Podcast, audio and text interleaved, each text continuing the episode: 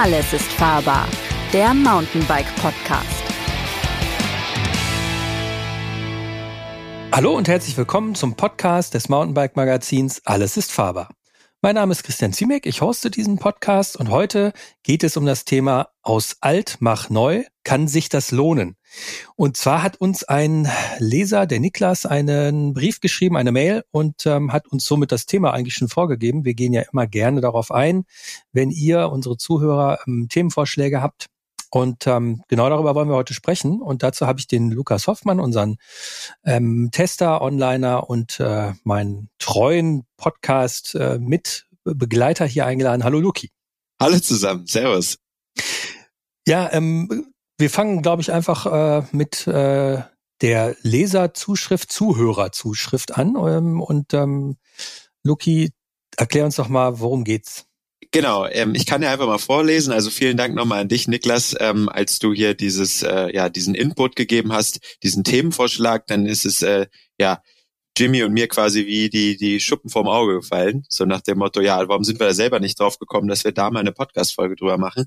Ähm, dich beschäftigt nämlich aktuell die Frage, ja, mache ich, äh, tausche ich an meinem alten Rad ähm, die hochwertigen Komponenten auf, auf neue, auf aktuelle oder kaufe ich ein komplett neues Rad? Ähm, und ich kann ja einfach mal vorlesen, was hier so das Lastenheft ist oder was äh, den äh, unser Zuhörer Niklas so umtreibt. Ähm, und zwar ist es so, dass du ein Cannondale F5 von 2007 offenbar fährst. Das hast du so für 800 Euro gekauft und der Rahmen ist wohl noch okay.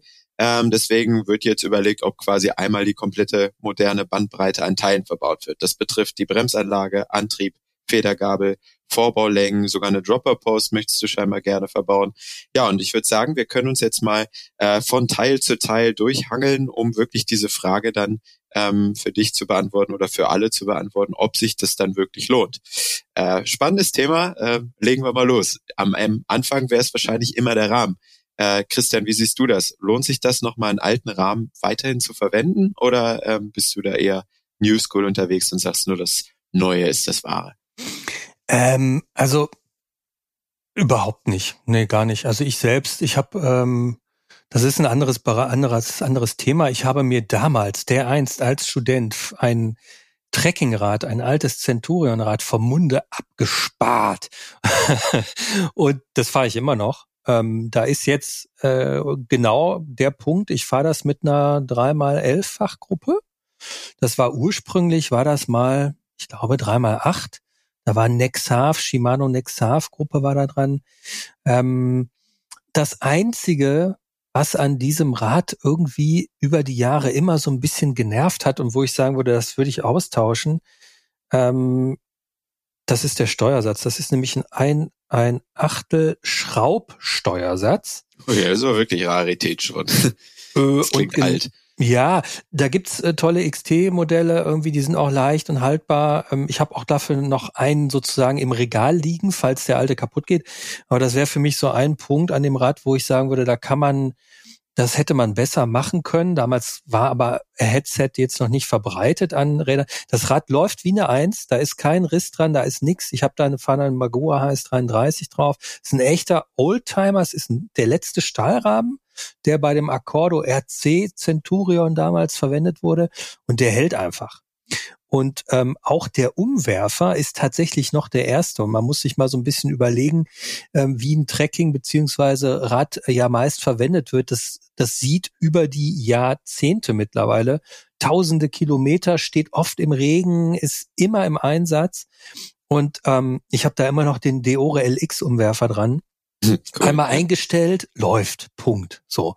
Und deshalb würde ich sagen, ein guter Rahmen, der wirklich, ähm, der hochwertig ist, der keine Risse hat oder so, wenn da, wenn einem die Geometrie noch passt, warum nicht? Dann, dann würde ich sagen, ist das auf jeden Fall das Teil am Rad, was das längste Leben sich meist verdient und auch verdient hat. Also ich sehe das so ein bisschen so wie du, wobei ich ein bisschen eine gespaltene Meinung habe. Also ich verstehe mhm. absolut die Komponente, die du gerade genannt hast. Äh, ich höre da sehr viel Emotionen raus, dass du äh, dieses Rad dir äh, abgespart hast, dass du viel mit dem verbindest und schon erlebt hast. Das kenne ich genauso. Das habe ich mit einigen meiner Räder auch so. Das sind auch mittlerweile richtige Oldtimer. Ich habe sogar ein Rad, das ist fast mein Baujahr. Das ist 98er Baujahr. Ich bin 95 geboren. Allein deswegen halte ich äh, so ein altes Specialized mir immer noch. Da werde ich mhm. auch später noch ein paar Mal äh, draufkommen, weil da habe ich viele Sachen umgebaut und auch auf aktuellen Stand gebracht und das war teilweise doch ein sehr spannender Prozess. Aber nichtsdestotrotz, ähm, ja, ich finde ich ist immer so ein bisschen der Use Case die Frage, was man mit diesem Rad vorhat. Ähm, in meinem Fall oder das habe ich bei dir jetzt auch schon rausgehört, ist dieses Rad ja nicht mehr, ich sag mal so im Hardcore Mountainbike Einsatz. Also bei mir ist es hauptsächlich mein mein Pendelrad, wo ich mit in die Redaktion fahre oder mal zum Brötchen holen fahre, ähm, wo ich viel in der Stadt mit unterwegs bin. Ich mhm. muss sagen, das Rad hat jetzt schon diverse Jahre keinen richtigen Mountainbike-Trail mehr äh, gesehen. Mhm. Warum ist das so? Weil ich natürlich Testredakteur bin und viele aktuelle Räder fahren darf und dieses Rad auch nicht im Betrieb, im sportlichen Betrieb fahren muss. Aber weil ich auch sagen muss, ich glaube, das würde auch nicht mehr so viel Spaß machen, weil über die Jahre hat sich der Sport natürlich ein bisschen weiterentwickelt und man hat einfach so ein paar Helferlein bekommen oder ja, die aktuelle Technik ist einfach viel, viel weiter. Und ich glaube, das muss man sich halt immer fragen, wenn man seine Rahmenbasis auswählt. Ist das alles noch so zeitgemäß und habe ich damit dann wirklich noch Spaß? Also ich nenne mal so ein paar ähm, Stichpunkte, sei es jetzt irgendwie, das Rad hat noch keine Scheibenbremsen, das Rad hat noch keine Dropper-Post, was hat das für einen Antrieb, äh, wie, wie ist die Federgabel oder das generelle Fahrwerk gestaltet? Ich glaube, die Frage muss man sich erstmal beantworten, ob man diesen Rahmen dann für diesen sportiven Einsatz noch weiterhin nutzen möchte und ob das dann Sinn ergibt oder ob man da nicht ein bisschen was Moderneres kauft, sei es Geometrie, sei es Technik und Co. Klar, also das, wovon ich gesprochen habe, ist ja auch ein Trekkingrad. Das, mhm. da muss man sagen, die im Trekkingbereich äh, hat sich auch natürlich meiner Meinung nach sehr, sehr wenig getan. Es gibt immer wieder ähm, äh, auch Händler, die sagen, ja, nein, äh, also eine Scheibenbremse muss auf jeden Fall ans Rad, auch beim Trekking und City- und Toureneinsatz oder Reiserad. Ich meine, Trekkingrad ist ja sehr vielseitig. Das ist ja nicht auf dem Trail unterwegs, sondern das ist auf äh, Wanderwegen, maximale Schotterpisten so ein bisschen unterwegs. Ähm, äh, da würde ich immer noch sagen, nee, HS33 von Magura ist nach wie vor State of the Art, wartungsfreundlich etc. Natürlich, Felgenverschleiß ist ein Thema. Aber wir reden über Mountainbikes. Ähm, ich würde natürlich sagen, klar, ähm, weiß man natürlich so ein bisschen, was man sich in Anführungsstrichen antut, wenn man einen Klassiker fährt. Ne? Mhm. Also ähm, ich, ich kenne mich allerdings nicht so gut aus äh, bei äh, Race Hardtails etc. Ähm, ich weiß, die Geometrien sind anders. Ist denn auch das Thema Komfort ein anderes geworden? Weil früher waren äh, Räder ja oft einfach auf maximale Steifigkeit gebaut. Äh, spürt man einen neuen Rahmen in puncto Komfort, dass da das Carbon flext und so? Oder ist das ein bisschen mehr Hokuspokus als alles andere?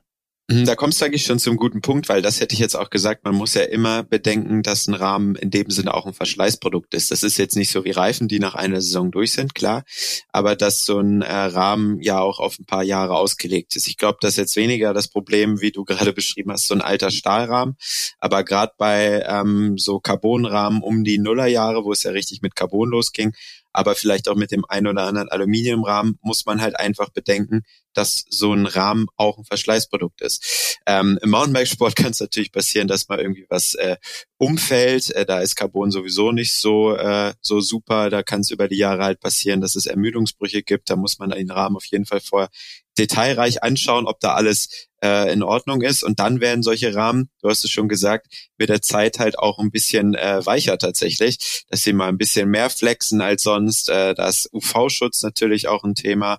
Ähm, also da gibt's ganz viele Punkte, wo man sich den Rahmen genau angucken muss. Ähm, ich würde schon sagen, dass sie komfortabler geworden sind äh, über die Jahre. Also, also absichtlich so komfortabler, weil absichtlich weicher komfortabler. wären wir ja jetzt unabsichtlich komfortabler. Ne? Genau, das wäre unabsichtlich, genau. Ähm, aber dass die neuen Räder schon komfortabler sind, da gibt's wirklich äh, gerade um die Nullerjahre, wenn man da auf den ersten Carbon-Hardtails unterwegs ist, das sind schon echt ganz schöne Knochen, da flext gar nichts. Das mhm. ist schon äh, so für die Bandscheiben nicht der absolute Knaller. Ja, aber es gibt halt, glaube ich, einfach auch noch so weitere Dinge, die man einfach immer ein bisschen mit einbeziehen muss. Äh, unser Lieblingsthema, äh, Christian, da habe ich schon tausendmal drüber geredet. Innenlager, da war es ja mal äh, sehr trendig, dass man eingepresste Lager verbaut, speziell mhm. bei Carbonrahmen ähm, dass die nicht geschraubt sind. Und das ist halt natürlich immer so eine Passungssache.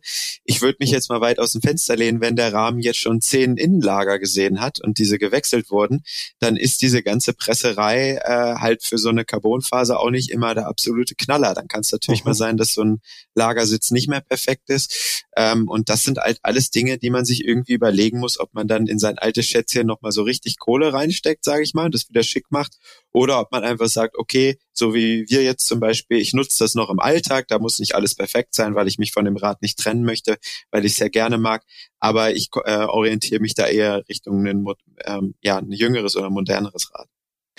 Wie, wie sieht's denn bei dem Rad des Lesers aus? Wissen wir genau, was das für Standards sind und was da dran ist? Ich habe es mir mal angeschaut, äh, ein mhm. F5, also eine kleine Zeitreise für mich, war cool, weil damals war das eins meiner Traumräder tatsächlich. Ähm, ja, und da sind viele, viele Dinge haben sich mit der Zeit natürlich äh, verändert. Also ähm, ja, Niklas hat geschrieben, dass der Rahmen noch okay ist. Das können wir jetzt natürlich hier aus der Ferne nicht bewerten. Dafür gibt's aber viele andere Punkte, ähm, ja, die wir bewerten können. Ähm, es ist auf auf Was für ein Innenlager ist denn da drin? Ähm, das müsste ich jetzt gleich nochmal nachgucken. Ah, okay. Ähm, das mhm. habe ich noch nicht geschaut. Aber ich dachte, aber wir, wir, wir gucken jetzt einfach mal Innenlager und sagen dann was dazu am Beispiel von dem Rad. Es sieht mir aber in dem Fall sehr nach Pressfit aus. Mhm. Äh, anyhow, wir fangen, glaube ich, mal was das andere an. Ich arbeite mich mal hier in seiner E-Mail von oben nach unten. Das Thema Bremsen, Bremsscheiben, okay. Bremshebel. Mhm. Also mhm. es hat offenbar schon mal eine Scheibenbremse, das ist schon mal gut. Er schreibt jetzt, was muss ich beachten, wenn ich größere Bremsscheiben verbauen möchte.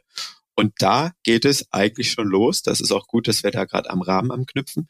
Mhm. Denn es ist natürlich so, dass ja Rahmenhersteller vorher testen und die Rahmen für gewisse Bremsscheibengrößen freigeben. Das mhm. findet man meistens in den Anleitungen und Co. Bedeutet jetzt aber schon mal direkt als Hinweis, wenn man jetzt meint, es hat ab Werk 160 Millimeter Bremsscheiben und ich will da 203 Millimeter drauf packen, dann muss man erstmal bei Federgabel und bei Bremsenhersteller gucken, ob die dafür überhaupt freigegeben sind. Viel mehr Bremskraft, viel mehr Bremsmoment im, im Spiel. Sprich, es kann mhm. sein, dass es so einen Rahmen halt nicht packt. Ne? Das muss man schon mal beachten.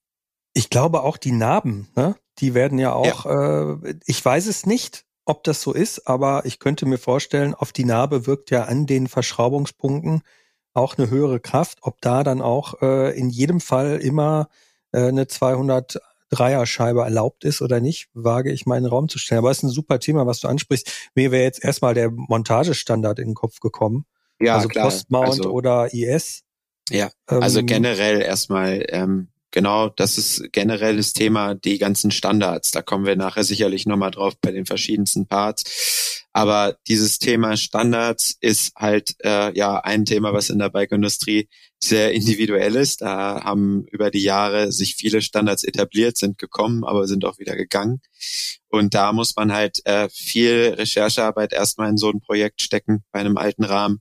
Mhm. Ähm, was sind das für Standards und sind diese noch lieferbar? Und dann, wenn ich irgendwelche moderneren Sachen verbauen will, also ich sag mal jetzt, dieses Rad ist von 2007, wenn ich sage, ich will eine Schaltung von 2018 verbauen, funktioniert das dann alles? Ist das überhaupt kompatibel miteinander?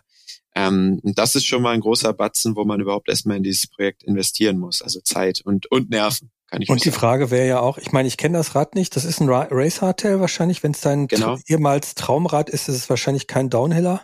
Nee, genau. Es ist ein okay. klassisches Cross-Country-Hardtail zu der Zeit. Da hat sich auch viel getan.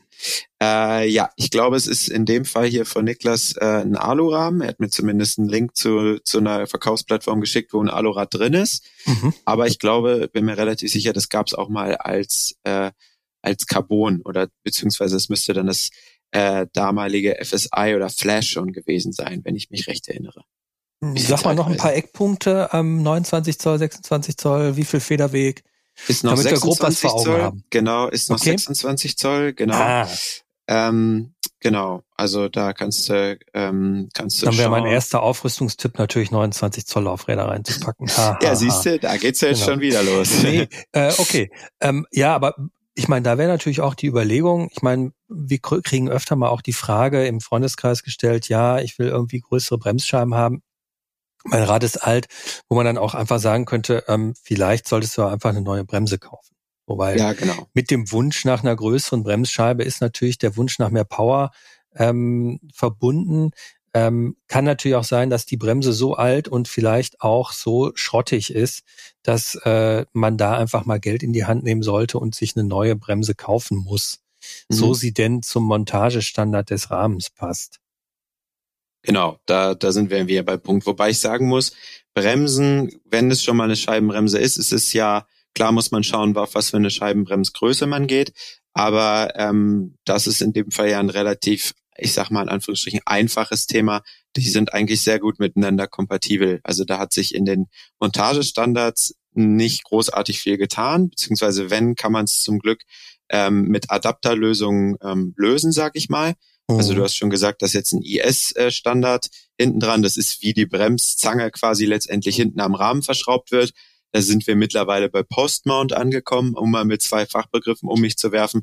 Aber das sind Dinge, die könnte man mit Adapterlösungen ähm, beheben. Dass man auch eine handelsübliche, keine Ahnung, Shimano XT von 2020 könnte man da problemlos ranbauen. Das mhm. können wir schon mal schon mal ähm, beantworten. Was auch, denke ich, sich sinnvoll ist. Bremsen sind, finde ich, das eines der wichtigsten Bauteile am Rad. Äh, nicht nur im Straßenverkehr, sondern auch auf dem Trail. Also da würde ich auf jeden Fall sagen, da lohnt sich ein Update auf jeden Fall. Mhm. Ja. Ähm, ja, Bremse, Bremse, Bremse. Hm. Haben wir es eigentlich, oder? Genau, genau. Sollen wir mit Antrieb weitermachen, wenn wir ja. schon äh, in, in der Richtung unterwegs ja. sind?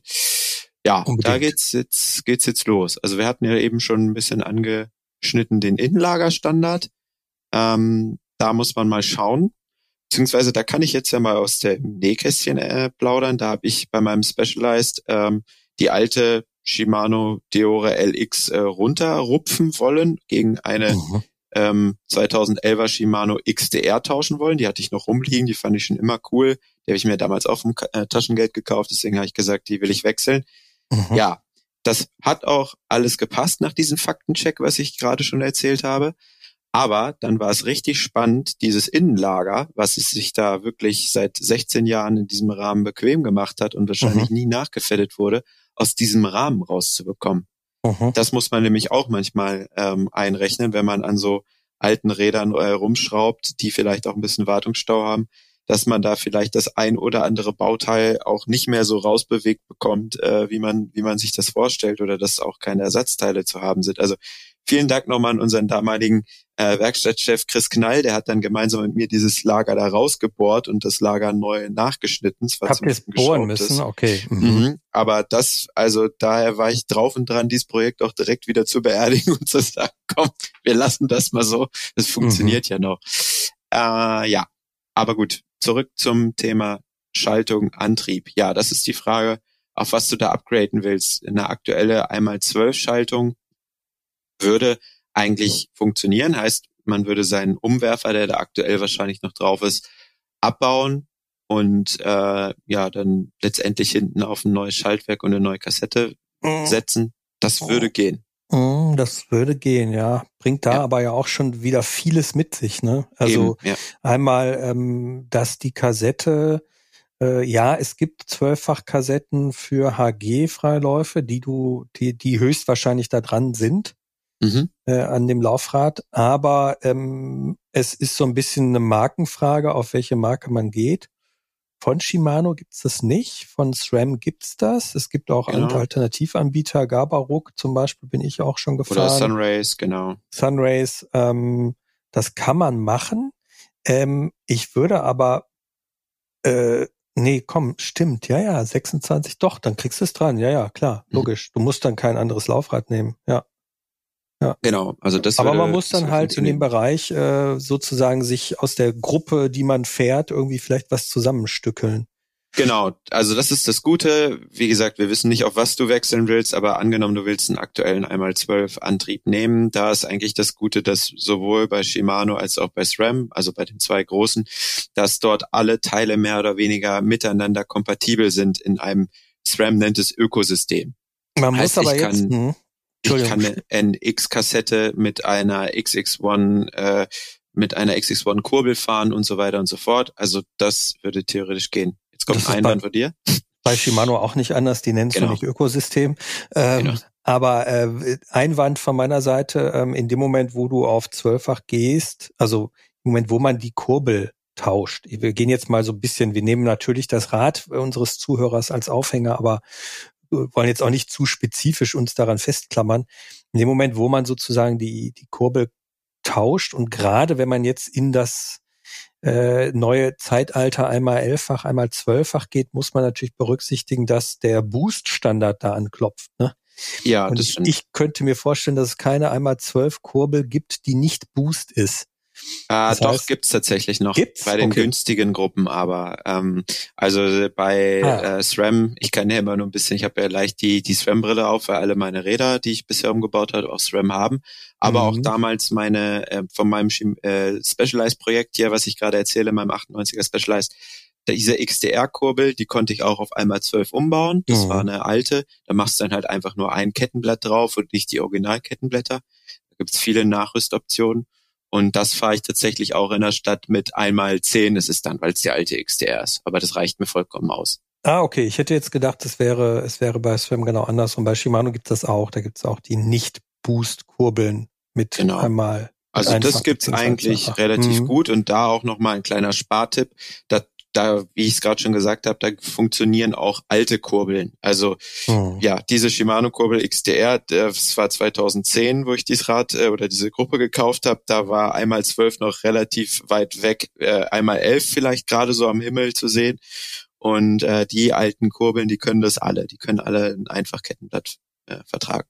Ja, genau. Bei Zweifach wird es dann schwieriger. Da kann es nämlich sein, dass es so ist, das Problem hatte ich schon, dass ich eine Zweifachkurbel Non-Boost in einem Boostrahmen fahren wollte, ähm, dass ja. dadurch, egal wie man das mit Spacern äh, kompensiert, dass dann es sein kann, dass das zweite Kettenblatt an der Kettenstrebe anfängt zu sägen, weil die Kettenstreben... Ist zu schmal. Also ähm, Non-Boost ist ja schmaler als Boost, um da das, kurz aufzuklären. Ja, Deswegen ja.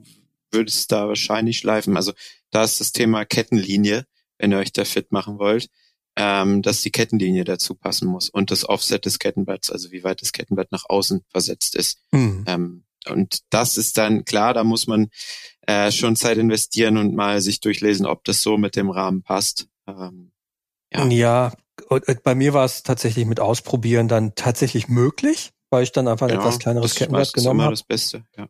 Ähm, aber es ist in der, es ist natürlich nicht so vorgesehen und allerdings muss man auch sagen, wenn die zwei Millimeter Kettenlinie, die dann da ein bisschen anders laufen, äh, so wirklich viel machen die auch nicht aus. Also ja. an der Funktion, ähm, man kann jetzt auch mal offiziell, inoffiziell sagen, so ein bisschen, ähm, was sozusagen offiziell äh, verkündet wird, was nicht zusammenpasst, ähm, bin da immer so ein bisschen der Freund des Ausprobierens, solange man jetzt nicht irgendwie an, an wirklich sicherheitsrelevanten Teilen wie Bremsen oder so äh, mal in eine Nicht-Dot-Bremse mal Mineralöl äh, oder in eine Dot-Bremse mal Mineralöl reinfüllt. Das sollte das man nix, tunlichst nee. vermeiden ja. äh, oder lassen. Aber man kann bei Schaltungskomponenten auch mal ein bisschen was ausprobieren. Oftmals ist es auch so, dass man doch eine größere Kassette mit dem Schaltwerk fahren kann, obwohl es nicht so freigegeben ist. Klar, vielleicht hängt sie dann ein bisschen mehr irgendwie im aller, allerletzten Gang, wenn man vorne auf dem Kleinen ist. Aber da kann man schon ein bisschen was ausprobieren und wenn es läuft, dann läuft's. Das ist ja, immer so ein bisschen meine, genau. Philosophie. Da kommen, da ja. kommen wir aber schon zum, zum Thema äh, viel ausprobieren. Heißt aber auch, dass man äh, hier und da, sage ich mal, echt Frust ein bisschen abkönnen muss. Man muss dann äh, mhm. auch damit rechnen, dass Dinge, die man sich toll überlegt hat und Teile, die man dafür bestellt hat, dass das so nicht funktioniert. Mhm. Ähm, deswegen das auch gut vor dem Projekt überlegen, tue ich mir die ganze Stresserei an oder mache ich mir einfacher und kaufe ein bisschen jüngeres Rad. Ähm, kann aber auch Spaß machen, sich da reinfuchsen zu müssen. Also ich also habe voll gefeiert. Mhm. Also ich glaube, man kann das ja so ein bisschen äh, jetzt schon mal zwischen subsumieren und sagen, ähm, wenn man ein altes Rad mit neuen Teilen ausrüsten will, äh, Frage, geht das oder nicht? Antwort Jein. Äh, wenn man wirklich Bock auf ein Schrauberprojekt hat, dann geht's definitiv. Irgendwann wird man höchstwahrscheinlich äh, zu einem Punkt kommen, wo man sagt, ah, jetzt klappt's. Aber meist muss man schon viel Zeit investieren. Man muss auch äh, im Keller schon so drei große Boxen mit Teilen drin haben, die man so über die Jahre angesammelt hat. und dann vielleicht auch noch äh, die ein oder ja, andere Mark es. investieren. Ähm, weil so, das ist so ein bisschen Mix and Match irgendwie. Das funktioniert oder es funktioniert nicht. Und hier kann man vielleicht noch eine Unterlegscheibe drunter packen, dann läuft's. Was man auf jeden Fall festhalten kann und was ich auch aus, aus meiner Erfahrung früher als äh, äh, Student, der in der Werkstatt, äh, in der Fahrradwerkstatt gearbeitet hat, was man da wirklich sagen kann, ist, ähm, es kann auch echt in die Hose gehen. Also ich habe, wir haben ähm, in unserem Fahrradshop äh, auch äh, Kunden gehabt, die gesagt haben, boah, ich will diesen Rahmen unbedingt behalten, der ist mir so ans Herz gewachsen. Ich, äh, aber die Schaltung ist durch und äh, der Steuersatz ist irgendwie durch und ich äh, will das hier alles mal so in, das war damals 2005, das will ich mal so in, in die Jetztzeit äh, rüberholen. Und das war am Ende so, äh, das ist so, das ist, das hat einfach nicht funktioniert, weil man da als Shop natürlich mit Neuware arbeitet. Mhm. Ähm, was man festhalten kann, ist, dass man in der Regel, wenn man jetzt nicht sagt, ich will das Rad wirklich in die Gegenwart holen, ähm, was ich glaube, lupenrein nie funktionieren wird, mhm. aber mit Kompromissen funktionieren wird. Wenn man sagt, ich will das Rad einfach nur weiterfahren, dann wird man immer auf äh, Gebrauchtwarenplattformen wie äh, eBay Kleinanzeigen oder irgendwelchen anderen äh, Online- oder nicht Online-Plattformen oder sogar auf dem Flohmarkt fündig und findet vielleicht irgendwas, womit man den das alte äh, Bike irgendwie weiterfahren kann.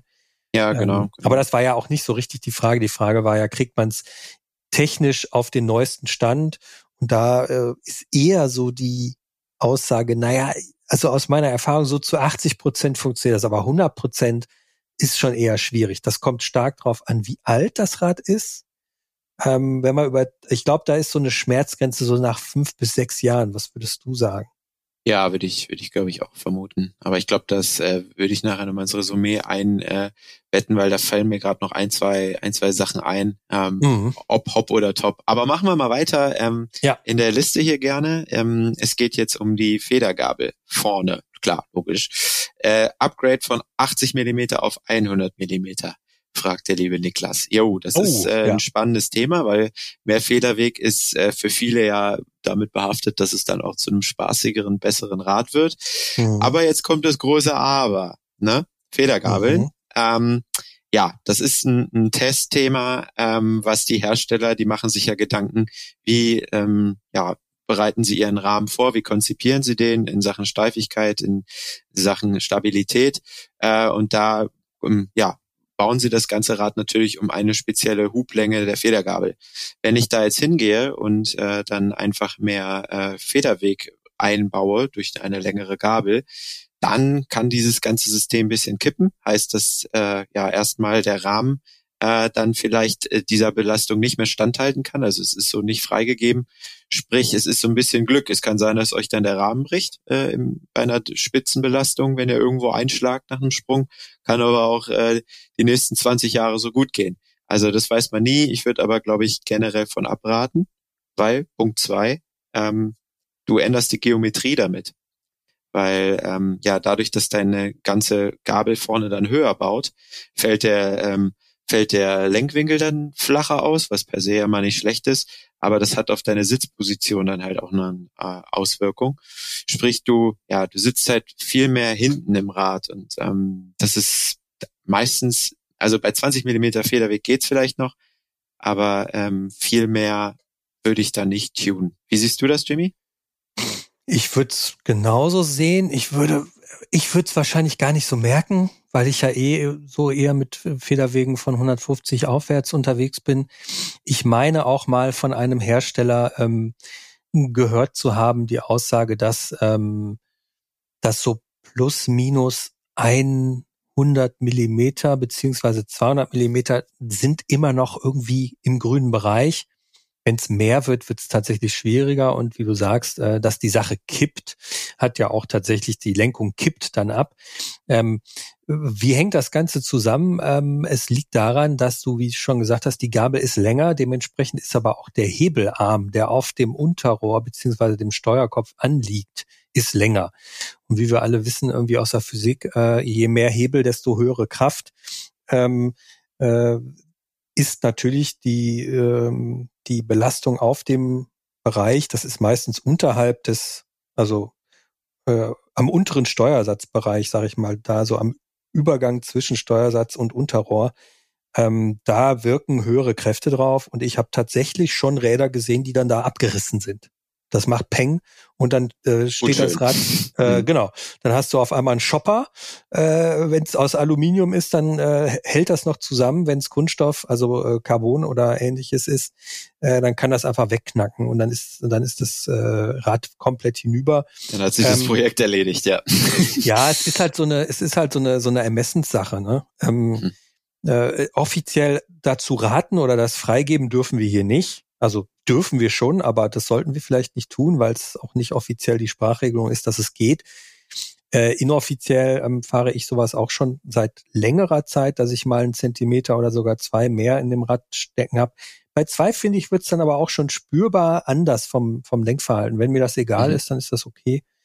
Ähm, aber ähm, das muss man so ein bisschen für sich entscheiden. Ja ist vor allen Dingen halt meistens ein teures Upgrade. Also ist, finde ja. ich, du hast gesagt, viele Dinge ausprobieren, finde ich vollkommen gut, ist auch kein Problem, geht bei vielen Bauteilen. Nur eine Federgabel äh, kostet ja meistens mindestens dreistellig. Ähm, sprich, wir reden da von einem Invest, wenn das in die Hose geht, sage ich mal auf gut Deutsch, dann äh, ja, war das, war das viel Lehrgeld. Deswegen würde ich mir das sehr, sehr gut überlegen, ob man, ob man da äh, was tut. Gegebenenfalls eher nochmal äh, ein bisschen Geld in die Hand nehmen und einen Fahrwerksservice machen, speziell von der Federgabel, wenn die älter geworden ist. Das machen ja leider die wenigsten. Die kaufen sich immer die teuersten Federgabeln, aber äh, schicken die da nicht zur Wartung oder machen da selbst mal, äh, legen da selbst mal Hand an. Da kannst du, glaube ich, viel rausholen, dass die Federgabel mhm. dann trotz nominell 80 Millimeter Federweg einfach wieder besser funktioniert nach all den Jahren und dann, äh, dann weiß man, dass es äh, ja einfach äh, auf jeden Fall ins Rad passt und dass die Performance auch da ist. Und dann ist Federweg mal zweitrangig, wenn die Gabel gut funktioniert. Finde ich. Für das ganz grobe Sitz- und, und, und Geogefühl könnte man doch vielleicht auch mal einfach vorne irgendwie äh, ein Buch drunter legen und das Vorderrad. Ja, genau. Gute Idee. Ja, finde ich gar nicht also, schlecht. Oh. Man muss ja auch bedenken, das Tretlager kommt hoch. Ja. Das finde ich tatsächlich immer am störendsten bei diesen Geschichten. Mhm. Dass das, äh, weil, weil ich bin so, äh, also Tretlager ist für mich irgendwie in dem Moment, wo ich das Gefühl habe, ich bin höher auf dem ganzen Bike, verändert sich das Gefühl auch dafür irgendwie. Und ähm, oder vielleicht mal einen Freund fragen, wenn der eine 100 Millimeter Federgabel hat, ob er mal irgendwie in Urlaub ist und das irgendwie für zwei Wochen äh, mal die Gabel rausnehmen, zack, bei sich selbst einbauen und ausprobieren. Das kann man genau, ja auch mal genau. machen. Das ist eine gute man Idee. muss ja nicht ja. immer sofort kaufen. Da wird natürlich das Thema Steuersatz äh, beziehungsweise ähm, Steuerrohrstandard eine, eine Rolle spielen. Wenn das Bike noch 26 Zoll hat, wird vielleicht schon Tapered Steuerrohr haben, vielleicht auch noch durchgehend. Genau, da muss man dann vorher schauen, bevor man mit dem Kumpel tauscht, ob das dann passt oder ob das dann beim Einbau schon die Ernüchterung gibt. Ja. Da sind wir wieder beim Thema Standards. Sich oder kräftig drücken, was man ne? hat. Dann passt genau. Spitze. Ähm, ja. Wobei ich das interessant finde, wir sind ja eh gerade im Vorbaubereich, da vielleicht noch so ein kleiner Tuning-Tipp, ähm, wenn es jetzt nicht um Upgrade des Federwegs geht. Es gibt äh, viele Winkelsteuersätze, äh, wo man, wo man nochmal mhm. den Lenkwinkel ein bisschen abflachen kann oder auch Adapter. Ich glaube, von Reserve ist das, der ist bei mir mal irgendwie auf dem Schreibtisch gelandet. Da kann man dann nochmal den Lenkwinkel so um 0,5 Grad feintunen etwa. Ähm, mhm. wenn man das macht, dann muss man vielleicht gar nicht so krass auf den äh, aufs Federgabel-Update gehen oder halt auf, auf mehr Hub, sondern dadurch, dass man dann alles ein bisschen abflacht, hat man da schon mehr Backup-Potenz. Äh, das kann man mal probieren. Äh, ist auf jeden Fall eine günstigere Nummer und äh, ja, generell ein ganz cooler Tuning-Tipp. Gibt auch von Cane Creek den Angle Set, ne? Das ist genau, das zum Beispiel. Ja, ja. Den, den kann man, glaube ich, sogar noch weiter einstellen. Nee, plus ja. äh, doch bis äh, 1,5 Grad plus minus. Das ist schon viel, das ist schon viel. Das da kann man schon echt ordentlich echt was rausholen. Selbst mhm. bei älteren Geometrien. Ähm, ja. ja, wo sich da besonders viel getan hat mit modernen Mountainbikes. Cool, machen wir weiter. Anderthalb Zoll ist echt eine Menge. Ja. Anderthalb Zoll ist mega. Äh, eineinhalb Grad, Entschuldigung. Ah, ja. ja. Siehst du, ich bin schon falsch nachgeplappert. Okay, wir machen weiter. Ja, Vorbaulenker ist jetzt hier die Frage. Und äh, mhm. ja, dann starte ich doch direkt mal durch. Da habe ich nämlich bei meinem alten Specialized äh, einen wirklichen Update äh, verbaut, weil da war ein Vorbau drauf, der hätte auch am Rennrad verbaut werden können, gefühlt 120 Millimeter lang. Mhm. Riesig langes Teil. Du hast auf diesem Rad gesessen, echt wie ein Affe auf dem Schleifstein, weil das vorne so lang war. Früher hat man das ja so gemacht vollkommen okay. Für mich war es ein No-Go. Ich habe dann einen moderneren kurzen Vorbau drauf gebaut. Beim Lenker bin ich äh, so geblieben. aber ja, um da mal die alten Standards so vielleicht nicht von 2007, sondern so um den 2000er Jahren zu sagen, da war lang und schmal ja eigentlich gesetzt und heute ist es genau andersrum. Also kurze mhm. Vorbauten und breite Lenker. Ich glaube, da kann man eigentlich guten Gewissens ein bisschen rumprobieren äh, und das Rad wirklich einen Tick weit moderner machen und äh, auch ein bisschen fahrstabiler. Und es ist vor allen Dingen nicht so ein teures Update, ähm, wo man, wo man doch sehr kostengünstig ein bisschen was optimieren kann. Also da würde ich sagen, yo, da kann man äh, aus alt neu machen. Wie siehst ich das? Ja, ich werde ja immer so als der Fortschritts- und Neuerungsskeptiker hier äh, gesehen, auch wenn ich das gar nicht unbedingt bin. Ich fahre ja sogar äh, E-Bike ab und zu mal. Äh, und äh, aber da muss ich tatsächlich sagen, ähm, lange Vorbauten, schmale Lenker, ähm, ich wüsste überhaupt nicht mehr, wie viel Geld man mir bezahlen müsste, um das nochmal zu machen. Also sowas nochmal zu fahren, weil ich, ich finde das Fahrverhalten grauenvoll mit einem langen Vorbau und einem schmalen Lenker. Ich finde, äh, das Fahrverhalten wird so unfassbar viel besser, wenn man richtig kurzen Vorbau und einen breiten Lenker fährt. Man muss ja gar nicht super breit sein, aber dass man sich zumindest irgendwie einigermaßen in der Gegenwart mit irgendwie irgendwas um die 70 Zentimeter bewegt. Von ja. mir aus auch noch 68, das geht auch alles noch. Aber kurzer Vorbau ist für mich absolut gesetzt und beeinflusst das Fahrverhalten. Ich glaube sogar eines Cross-Country-Bikes äh, ähm, nicht negativ, sondern positiv. Wobei ich fahre mittlerweile 35. Was fährt man an einem Cross-Country-Bike? Äh, Vorbau, länger, aktuell, ja. Also in den aktuellen modernen Rädern würde ich mal so 40, 50 Millimeter tendieren. Wenn wir jetzt so drei, vier, fünf Jahre zurückspringen, sind es noch mehr, so 70, 80. Kommt mhm. immer darauf an, wie gestreckt man auf dem Rad sitzen will, aber dadurch, dass die Reach-Werte da steigen, werden die Vorbauten auch kürzer. Mhm. Ähm, ja, wird sich, glaube ich, noch ein bisschen was tun. Aber auf jeden Fall keine 120 Millimeter, um Gottes Willen. Aber, aber sag mir doch mal, aber jetzt, jetzt habe ich dich hier gerade bei dem Thema äh, und ich fasse wirklich gar nicht mehr. Was ist der Vorteil? Also ich finde tatsächlich die Kontrolle viel besser bei einem kurzen Vorbau. Ich habe es noch ja, nie nachvollziehen können, weil es sich für mich immer irgendwie indirekt anfühlt, wenn ich einen langen Vorbau drauf habe. Genau, genau. sogar auf meinem Trekkingrad habe ich 40 Millimeter. Genau, ja, weil sich einfach alles quirliger und lebendiger anfühlt. Ähm, und äh, ja, ursprünglich waren die langen Vorbauten halt eigentlich dafür, dass du ein bisschen gestreckter sitzt. Das kam halt alles ein bisschen vom mhm. Rennrad. Ähm, ja, aber ist auf jeden Fall viel, viel besser. Also, ja, aber man hat immer gesagt, Länge läuft. Äh, so nach dem Motto, das macht das Fahrverhalten ruhiger. Ich fand, das macht es irgendwie unkontrollierbarer. Hm, ich glaube, das liegt eher daran, dass du dann mit dem Lenker so weit vorne sitzt. Also ich glaube schon, dass ah, es ja. äh, ruhiger wird. Ja. Ähm, aber du dadurch, dass du dann so gestreckt auf dem Bock hockst, äh, macht es halt einfach unangenehm und unnatürlich. Ich glaube, mhm. das ist eher so die Idee, das, das, was es dann komisch macht. Anyhow. Das sind aber Geschmacksfragen und äh, ja. äh, wir wollen auch die Leute da draußen, die mit 100 Millimeter unterwegs und glücklich sind, okay, überhaupt genau. nicht bekehren. Ja. Ähm, genau. Ja. Aber es ist wahrscheinlich äh, bisschen angenehmer. Probiert's mal. Aber wie du schon sagst, ähm, äh, jetzt nochmal zur Frage Kompatibilität.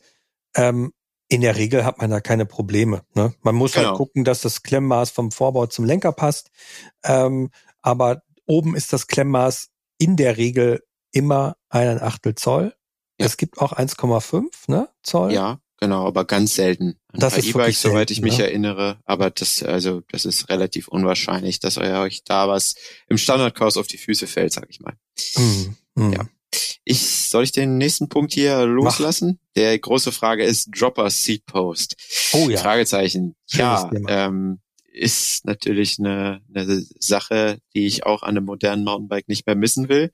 Mhm. Ähm, und so eine starre Stütze an älteren Rädern oder auch an manchem Cross-Country-Rad, äh, ja, die hat, löst wirklich Albträume bei mir aus, weil ich ohne Dropper-Post gefühlt gar nicht mehr fahren kann. Da habe ich mich echt meine, habe ich mir echt meine Fahrtechnik versaubeutelt. Ähm, Wäre ein cooles Upgrade. Also Jimmy, würdest du nochmal ohne Dropper fahren wollen? Nee, oder? Nee. Also auf dem Trekkingrad, ja, aber nicht auf dem Mountainbike. Und da muss man ja sagen, ähm, klar, da gibt's jetzt nicht für jedes Bike die schöne Lösung mit innen verlegtem Zug, weil man ja auch irgendwo rauskommen muss mit dem Zug. Und wenn es da keinen entsprechenden Auslass am Steuerrohr gibt, ähm, da zu bohren, das, das kann man machen wenn es ein Alurahmen ist, aber oh, Boah, das ich, ist nämlich hier die nächste Frage. Löcher in den Rahmen bohren, da ist es mir eiskalt den Rücken runtergelaufen. Auf gar ja, keinen Fall würde ich das es ist sagen. eigentlich, es ist eigentlich ein Abs eigentlich ist es ein völliges No-Go. Ich habe tatsächlich schon professionelle Ratgeber dazu äh, gelesen, wo das sozusagen auch als eine Möglichkeit verkauft wurde. Ich würde die Finger davon lassen, am Rahmen rumzubohren. Vor allen Dingen, man muss da ja auch im Bereich Steuerrohr irgendwie rauskommen oder Oberrohr oder Unterrohr. Eine Stelle, wo so viel Stress drauf ist beim Biken, das würde ich komplett lassen. Da muss man wirklich entweder die, äh, die Lösung eines äh, außen verlegten Zuges nehmen, äh, sieht kacke aus, ähm, funktioniert aber, oder ich würde in dem Moment dann vielleicht sogar wirklich diese Lösung von der Variostütze äh, mit Hebel unterm Sattel nehmen. Da muss man zwar kurz die Hand vom Lenker nehmen, aber man hat, man spart sich irgendwie das weitere äh, Kabel, irgendwie was am Oberrohr entlang geführt werden muss. Ähm, in, oder man kauft sich halt eine Funkvario-Stütze, wenn man genau, das, das wäre jetzt meine mein hat. Tipp gewesen. Das ja. ist dann natürlich ein relativ teurer Invest. Äh, kurz zur Erklärung: Das bedeutet, dass dann äh, ein kleiner Akku äh, einen Stellmotor, einen elektronischen, ähm, ja in der Vario-Sattelstütze äh, ansteuert und das alles über einen Funkimpuls passiert. Sprich, man muss keine Kabel mehr durch den Rahmen, äh, weder extern noch durch den Rahmen verlegen. Ähm, sind aber natürlich nicht ganz günstig die Dinger. Ähm, also ich sehe es wie du auf gar keinen Fall irgendwelche Löcher bohren. Äh, das ist weder bei Alu noch bei Carbon empfehlenswert. Das geht schief, meiner Meinung nach. Ähm, was äh, nicht sofort, aber irgendwann. irgendwann geht schief und es ja. kann wehtun, wenn es schief geht. Ähm, mhm. Dropper Seat Posted natürlich ein Thema ist der äh, Sattelstützendurchmesser. Ähm, das ja. ist auch wieder so ein Standardthema. Da gibt's die wildesten Maße von 34,9, 31,6, 27,2 ähm, ist wahrscheinlich bei den meisten ältest, älteren Rädern äh, oft der Fall. Da muss man ein bisschen schauen, gerade umso schmaler dieser Durchmesser wird, desto schwieriger wird es eigentlich für die Dropper Post-Hersteller, für die Vario-Stützenhersteller, die ganze Technik da unterzubringen. Mhm. Äh, sprich, bei 27,2 kann man das schon fast an einer Hand abzählen, welche Hersteller es da gibt. Ähm, und vor allen Dingen, dann wird es schwierig von deinen zwei Varianten, die du gesagt hattest, mit Verstellbarkeit unterm Sattel, wo man so einen Hebel hat, oder außen mhm. verlegt. Das wird heutzutage halt fast null hergestellt, weil alle natürlich den clean Look haben wollen. Da ja. noch ein Modell zu ergattern, wird, glaube ich, relativ schwierig. Also ich wüsste jetzt nicht, wo ich. Also es gibt vereinzelt noch, aber ob da jetzt die Auswahl und die Lieferbarkeit überall so gegeben ist, äh, ist, ich weiß ist schwierig, glaube ich. Ich hab's hier direkt, weil ich genau weiß, das gibt's von Kein Schock. Ja. Die E10 27.2 und hat einen Hebel unterm Sattel. Und die ähm, kann 27,2. Okay. Die ist 27.2, genau. Okay, ja. okay. Das ja, gut. Ist, also es wird, die wird waren, glaube ich, somit die ersten, die auch so im Bereich ähm, Cross Country da dieses 27.2 Maß bedient haben. Ja. Und ähm, dann auch direkt mit einem Hebel unterm Sattel. Was man dazu sagen muss, ja, ich meine, Sattelstützen ist halt ein super Spezialthema. Das werden äh, viele Mountainbiker oder eingeschworene Mountainbiker vielleicht nicht wissen. Aber ursprünglich äh, wurden die Rohrdimensionen da in zwei Zehntel Millimetern abgestuft und das ging los bei 25,0 und ging dann über 25,2, 25,4, 25,6. Oh zum Gut, dass das vor meiner Zeit lag. Da kriegst du ja einen Anfall. Wenn du das geht rauf bis 34, äh, 34,9. Das sind also ja. gefühlt 50, 500 verschiedene Innenrohrmaße. Äh, Wo, woran liegt das? Weil das einfach die Maße waren, in denen Rohre gezogen wurden. Und dann hat äh, Hersteller X äh, sich äh, ein Sitzrohr gekauft oder bestellt und an seinem Rahmen so gespeckt, dass das ein 26.8 war. Zack, gab es eine 26.8er Stütze. So. Und wow. ursprünglich gab es, und es gibt's auch, glaube ich, immer noch, wenn man äh, so im günstigen Sattelkerzenbereich etc. unterwegs ist, dann gibt's tatsächlich diese Stützen äh, meist in günstiger Alu-Qualität, aber in den durchgeknalltesten äh, Maßen wirklich zig Hunderte quasi gefühlt. Ich müsste jetzt mal ausrechnen, wie viel sind es natürlich nicht Hunderte, aber äh, pro Zentimeter sind es ja schon mal äh, eins, zwei, drei, vier, ne, sind schon mal fünf. Und ähm, das, wenn man, wenn man aber jetzt irgendwas dazwischen hat, das kann man mit äh, Hülsen kompensieren. Genau, da das wäre jetzt mein Tipp gewesen. Gibt's Reduzierhülsen? So Reduzierhülsen, äh, die gibt's in zum Teil sehr hochwertig sogar, die sind dann schön gefräst und sehr maßhaltig. Ähm, ich hatte tatsächlich mal irgendwas dazwischen. Da war es wirklich, ich weiß jetzt nicht mehr, was für ein Maß es war, aber es hätte eigentlich 34, irgendwas sein sollen und es war irgendwie ein Zehntel Millimeter drunter. Äh, da habe ich dann äh, eine, eine Reduzierhülse genommen und äh, das war tatsächlich genau so, weil ich war irgendwie in Italien und äh, musste eine andere Stütze verbauen, weil meine kaputt gegangen ist, hatte nur noch eine mit einem kleineren Durchmesser, hatte aber auch die passende Reduzierhülse, aber es passte trotzdem. Ich habe geklemmt und es ging irgendwie nicht. Dann bin ich irgendwie in äh, Supermarkt gegangen, habe mir eine Dose Red Bull gekauft, äh, ausgetrunken, das Blech rausgeschnitten und das ist so ein unfassbar feines Dosenblech und mhm. habe das mit Sekundenkleber außen rumgeklebt, zack, hält bis heute. Das ist eh ein super Hack. Also wenn man keine ja. Reduzierhülse kaufen kann, kann man da viel mit Getränkedosen machen. Passt nur auf, die Dinger sind sauscharf. Sind da kannst sauscharf. du richtig ah, Du siehst ey. danach aus, als ob du dich irgendwie mit einer Katze gebettelt hättest, ja. beziehungsweise äh, mit einem mit einem Hai schwimmen warst. Also ich habe mir einen schönen Cut am, am am Zeigefinger dazu gezogen. Die Narbe habe hab ich immer noch. Ähm, aber damit kann man tatsächlich ein bisschen was machen, wenn man das großflächig aufträgt und schön mit äh, Sekundenkleber richtig, ähm, richtig da festpappt, dann kann man damit eine Lösung äh, für die Ewigkeit hervorrufen. Vor allen Dingen ja, ist er kostengünstiger. genau, und lange genug trocknen lassen, weil wenn das, das war bei mir ein Carbonrahmen, äh, wenn man da reingeht und der Sekundenkleber ist noch nicht äh, feucht und drückt sich schön raus, dann kriegst du die Hülse auch nie wieder raus. ja, ja, ja, das stimmt. Das stimmt. Ja. Cooler ähm, Hack. Genau. Vario-Stütze. Ja. Genau. Das, Würdest du äh, als Racer noch mal ohne Vario-Stütze fahren? Du hast vorhin nee. gesagt, du hast die Fahrtechnik, aber das gibt's doch jetzt noch gar nicht so lange im CC. Ja, das stimmt. Wobei das kann natürlich auch dran liegen, dass man da irgendwie als, als Mountainbike-Redakteur eh immer den neuen heißen Scheiß fahren darf, kann und muss und äh, man sich dann schnell dran gewöhnt. Ich bin neulich mal wieder ohne gefahren und äh, ja, ich habe da gefühlt so einbeinigen Kranich auf dem Trail gemacht. Das sah alles andere als elegant aus. Ähm, aber ja, also es ist natürlich äh, Geschmackssache. Ähm, bringt viel für die für die Fahrtechnik oder beziehungsweise fürs Trailhandling. Äh, da macht es eine Dropper schon deutlich einfacher. Man hat mehr Bewegungsfreiheit. Aber äh, ja, mu muss jeder für sich entscheiden, ob er das will oder nicht. Und mhm. äh, wie gesagt, ob es dann überhaupt zu dem Rahmen passt. Mhm. Ja, Geschmackssache. Ähm, nächstes Thema. Äh, wobei wir es hatten wir ja schon so ein bisschen angeschnitten, Kabel im Rahmen verlegen oder nicht, Löcher in den Rahmen bohren, also von mir ein No-Go. Ähm, Im Rahmen verlegen ist auch so ein Thema, wenn, wenn man die da reinbekommt, äh, da müssen sie halt auch irgendwo wieder raus. Da sind wir wieder beim Thema Löcher.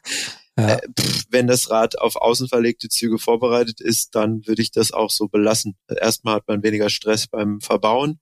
Äh, da kann einen so ein innenverlegter Zug schon echt mal zur Weißglut bringen. Na, du wirst ihn ja auch gar nicht rauskriegen, wenn es gar keine, eben. also wenn er dafür konzipiert ist, außen verlegt zu sein, wird ja. da nichts. Eben. Also das meine ich damit, wenn du sie ja. irgendwo reinkriegst, dann musst du irgendwo raus. Sprich, wir sind bei zwei Löchern und umso mehr Löcher in so einem Rahmen sind, äh, ist ja kein Schweizer Käse, das wird jetzt nicht besser. Mhm. Auch von der Stabilität. Also das will ich lassen, ähm, mhm. so wie wie es ist. Ähm, Einwände? Nee, Siehst du aus. Du, äh, das gibt der Rahmen vor. Wie du sagst, ja. wenn der Rahmen für außen verlegte Züge gemacht ist, dann außen verlegen.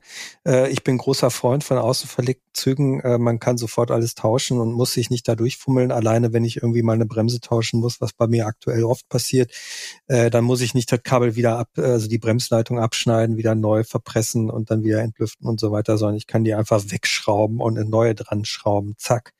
Fertig. Ja. Ja. Also bei mir ist das immer gerade im Urlaub so ein Ding. Ähm, äh, da passiert's mir mal, dass ich irgendwie zwei Wochen lang nur Trails runterfahre und dann ist die Bremse irgendwie, macht die die Grätsche oder äh, lässt sich nicht so entlüften, wie ich es haben will. Und dann nehme ich, bin ich völlig stumpf. Ich nehme dann einfach eine andere Bremse und schraub die dran. Aber da hast du ja auch Urlaub. Ja. Stressfrei, genau. Ähm, ja, und wenn's innen verlegt ist, dann go for it. Natürlich, kann man machen. Ja. ja. ja. Gut, dann mache ich direkt mit dem nächsten Punkt weiter. Gegebenenfalls 27,5 Zoll oder 29 Zoll Aufräder. Ja, das ist äh, auch wieder so eine Sache. Da kommen wir wieder zum zum Rahmen. Äh, was mhm. kann der Rahmen und wofür ist der freigegeben? Ähm, also die Hersteller haben natürlich damals, als sie diesen Rahmen konzipiert haben, äh, da, da wussten sie noch nichts von 29 Zoll oder wollten es vielleicht noch nicht wissen. Ähm, sprich, alles ist auf diese Reifenfreiheit äh, ausge, legt. Ähm, bedeutet, äh, ja, passt der Reifen da überhaupt durch? Äh, was können für Kräfte auftreten bei einem größeren Laufrad? Ne? Da sind wir wieder bei Hebelkräften. Ähm, sprich, es ist eine schwierige Sache. Ich, äh, wenn, also erstmal passt es, wenn es passt, dann ist es so ein Fragezeichen für mich, dass man sich klar sein muss, dass der Rahmen dadurch auch äh, Schaden nehmen kann. Ähm, 27,5 Zoll passt relativ oft in 26 Zoll Rahmen in moderne. Mhm. Damals sind auch viele dann ihre 26 Zoll Räder mit 27,5 so als Tuning-Update gefahren, als so die Übergangszeit war. Aber auch da sind wir wieder bei Sachen Geometrie. Das ändert natürlich das Handling vom Fahrrad immens ähm, in vielen Teilen. Und da muss man dann gucken, ob das dann so eine gute Idee ist. Ähm, Jimmy, du hast da auch mal irgendwie äh, an deinem Ghost damals, da erinnere ich mich, du hattest ein Ghost Dauertestrad, da fing das auch mit 27 Zoll an und da bist du dann auch, meine ich, ein 27,5er Laufrad in einem 26 Zoll Rad gefahren. Oder genau, aber nur vorne. Verstanden? Ich war sozusagen, ah, genau. ich habe sozusagen den Mallet-Trend erfunden. Nein, ich habe tatsächlich vorne ähm, äh, eine 27,5er Gabel samt passendem Laufrad drin gehabt, hinten 26 Zoll. Das war auch ein Rad, wo ich tatsächlich äh, statt des vorhandenen äh, Luftdämpfers einen Stahldämpfer eingebaut habe. Also an dem Rad habe ich wirklich sehr viel gemacht. Ähm, Komme ich gleich nochmal zu, äh, ganz kurz. Aber hm, wir müssen nochmal kurz erklären, glaube ich, warum es da auch mit der Stabilität Schwierigkeiten geben kann. Einfach, weil wenn du ein größeres Vorderrad verbaust, hast du natürlich eigentlich den gleichen Effekt wie bei einer längeren Gabel, dass die Front kommt ein bisschen höher. Äh, dementsprechend wirken auch hier wieder mehr Kräfte auf das Unterrohr beziehungsweise Steuerrohr ähm, die wieder denselben, dasselbe Thema hervorrufen, wie das, was wir vorhin einfach bei der längeren Gabel hatten. Und wenn man beides dann macht, dann wird's noch dramatischer, in Anführungsstrichen. Ähm, ich hatte dann, dann kann man noch äh, was anderes machen. Ich habe zum Beispiel das damals so gehabt, äh, da hatte ich dann auch noch einen externen Steuersatz unten drin, um den Lenkwinkel ein bisschen flacher zu kriegen. Hat aber alles funktioniert. Mhm. Ja, also das ja. ist, finde ich, glaube ich, ja, so, so ein Thema. Ich glaube, ich würde es gegebenenfalls äh, eher lassen, dieses Tuning. Ich würde ich würd oh. auf der Laufradgröße bleiben, wie das Rad ursprünglich konzipiert wurde. Ähm, ja, weil es ist immer so ein Thema für mich, uh, never change a running system, ähm, dass man da so krass in das Rad eingreift und dass äh, Sachen dann echt großes Fragezeichen bekommen, wie die miteinander funktionieren, äh, dass ich eher sagen würde, wenn dir 29 Zoll ganz wichtig an dem Rad sind, dann kauf einen Rahmen, der dafür vorgesehen ist, der dafür getestet ist, wo alles äh, so auch konzipiert würde.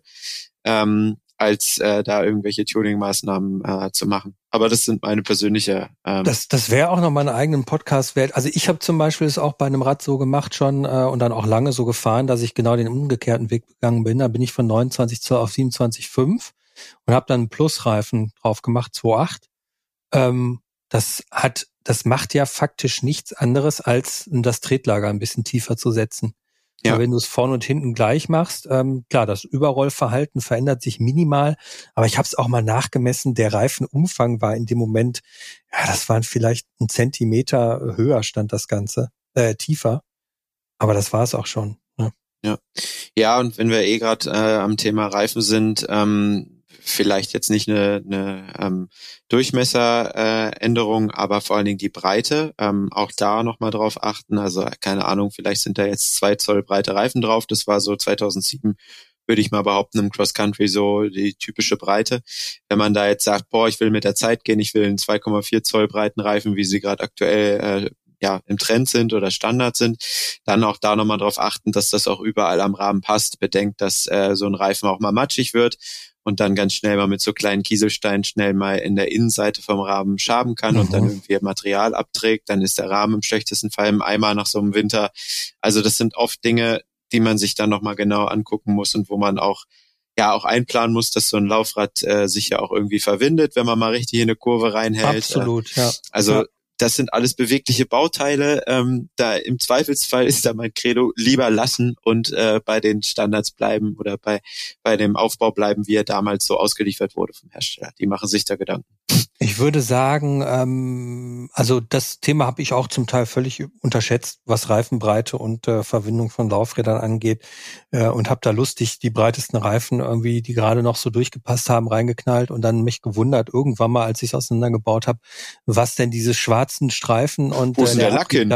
Genau, wo ist denn der Lack hin? Ja, ähm, also ich glaube so was was funktioniert ist so also so sieben Millimeter Luft rechts und links sollten sein. Mhm. dann hat, dann ist man, glaube ich, relativ safe. Ansonsten stimmt was mit dem Laufrad nicht. Aber so fünf Millimeter können die sich schon mal, äh, können die sich schon mal locker verwinden. Ja, die Laufräder und dann schleifen. Also deshalb äh, auf den Punkt gebracht, äh, was sozusagen rein optisch unten im Werkstattkeller äh, noch passt, muss auf dem Trail noch lange nicht passen. Ja. Das kann da schon einfach dadurch, dass ihr auch ein bisschen Kurvenlage habt, wenn ihr schnell unterwegs seid und äh, auch vielleicht mit ein bisschen mehr Gewicht äh, in die Kurve drückt, ähm, das verwindet sich das auch, das arbeitet und deshalb ist es genauso gebaut, wie es gebaut ist. Ne? Ja, und da vor allen Dingen vielleicht auch nochmal den Weg zum Hersteller gehen. Die kennen ihre Räder ja auch sehr gut und äh, oft wird auch vermerkt, wie viel die maximale Reifenfreiheit betragen muss oder welche Reifen vor allen Dingen auch freigegeben sind. Äh, das kann manchmal auch ganz erhellend sein, bevor man da irgendwelche Reifen äh, auf gut Glück kauft, wie wir schon gesagt hatten, das ausprobieren. Mhm. Ähm, und dann, dann passt der ganze Spaß nicht und man hat irgendwie 100 Euro versenkt, weil Reifen sind ja mittlerweile auch echt teure, äh, teures Gut geworden. Mhm. Ähm, ja, da vielleicht also den, den Hersteller nochmal kontaktieren oder es zumindest versuchen. Oder vor allen Dingen auch in dem einen oder anderen Foren äh, oder im Netz mal gucken. Viele Leute probieren ja aus und teilen dann ihre, ihre Erfahrungen dann mit der Community. Nächster Punkt? Ähm, wir sind tatsächlich schon Richtung Ende. Hier kommt noch, was hat sich in 15 Jahren Technik, äh, Dimensionen, Standards, Geometrien alles geändert und was bringen diese Änderungen beim Fahren? Das machen wir gleich. Man merkt, du bist Cross-Country-Fahrer, weil du hast das Thema Dämpfer nicht angesprochen. ja, wir reden ja hier auch über ein Hardtail. ja, ja, genau. Aber jetzt reden wir über einen Dämpfer. Äh, da habe ich so ein bisschen Erfahrungen oder nicht ein bisschen, sondern ziemlich viel Erfahrung eigentlich, was das Thema Tauschen angeht. Ähm, ich habe das tatsächlich from the beginning on schon gemacht. Also ich habe irgendwie angefangen, Mountainbike zu fahren, so um die Jahrtausendwende. Da ging es so richtig los. Ähm, da war ich am Anfang äh, an einem Centurion No Pogo unterwegs. Das war damals ein Freeride-Bike. Es hatte 100 Millimeter Federweg. Uh, wow. Das nannte sich damals Trail-Freeride. Ähm, vorne und hinten 100 Millimeter, hinten Stahlfeder von German Answer unfassbar guter Dämpfer.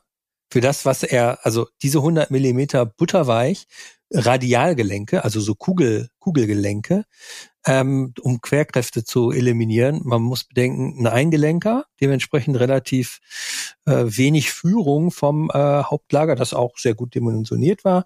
Ähm, aber dieses Feeling wollte ich auch bei dem folgenden Rad haben, ein Ghost Scandium, also ultraleichtes ähm, Race Fully der ersten Stunde äh, auch 100 Millimeter, soweit ich weiß. Ähm, Rahmengewicht inklusive Dämpfer 1,95 Kilo. Das, das ist ja noch. heute fast schon äh, wieder äh, salonfähig. Also inklusive Dämpfer, äh, das war damals dann auch ein, ein Luftdämpfer und ich wollte aber das Stahlfeder-Feeling irgendwie haben und habe dann da einen RockShox Coupe Deluxe 100 Millimeter Dämpfer eingebaut. Das hat auch funktioniert, aber je länger der Federweg wird, desto weniger kann man da äh, rummachen. Und man muss auch sagen, damals hat man einfach die klassischen Bolzen gehabt, die durch acht Millimeter Augen oder sechs Millimeter Augen, äh, Dämpferaugen geführt wurden, äh, mit ein paar Buchsen noch drum, äh, die man sich vielleicht auch noch vom Dreher um die Ecke irgendwie nachmachen konnte.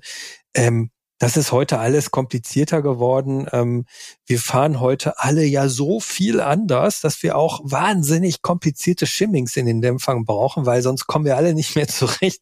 Man merkt die Ironie, die so ein bisschen mitschwingt. Ähm, aber man muss schon festhalten, klar, die Fahrwerke sind wesentlich anspruchsvoller, wesentlich mehr Profimaterial. Ähm, also auch das Profimaterial hat sich weiterentwickelt. Deshalb fahren wir als Endverbraucher und Laien beziehungsweise ähm, äh, äh, Hobbyfahrer auch Profimaterial oftmals. Ähm, da muss man schon ziemlich genau gucken, was passt. Ähm, einmal was die Dimensionen angeht. Also man muss vielleicht auch mal, wenn man denn einen ähm, anderen Dämpfer einbauen will, äh, die Metallpfeile auspacken und vielleicht am äh, Body oder am Federteller ein bisschen was wegnehmen. Ähm, das ist jetzt allerdings auch hier äh, Do-it-yourself äh, galore. Also da ähm, ist jeder für sich selbst verantwortlich, da wirklich, äh, wenn es mehr als ein halber Millimeter oder zwei Millimeter sind, die man da von einer unkritischen Stelle wegnehmen muss, würde ich schon anfangen nachzudenken. An kritischen Stellen würde ich überhaupt nichts äh, anfassen. Da ist jede Form von Materialabtrag auch eine äh, ne, ne Sollbruchstelle. Dementsprechend, wenn es irgendwo oben vielleicht nicht ganz so passt, dann kann man das mal machen. Aber bitte nicht äh, mit der groben Kelle äh, da äh, und der groben Pfeile da weg, wegraspeln, sondern ganz, ganz homöopathisch vielleicht mal einen halben Millimeter oder einen Millimeter wegnehmen. Das geht schon. Und da muss man sich immer überlegen, das wird ein anderes Fahrverhalten erzeugen. Ähm, kann ich damit leben, wenn es vielleicht ähm, nicht so ist, wie es geplant ist, sondern ähm, gerade beim Thema Stahlfederdämpfer ist man durch das leichtere Ansprechverhalten schneller mal durch den durch den Sack und den den ähm, ersten Drittel des Federwegs durch. Ähm, aber es ist eine Sache, da kann man gar nichts pauschal sagen.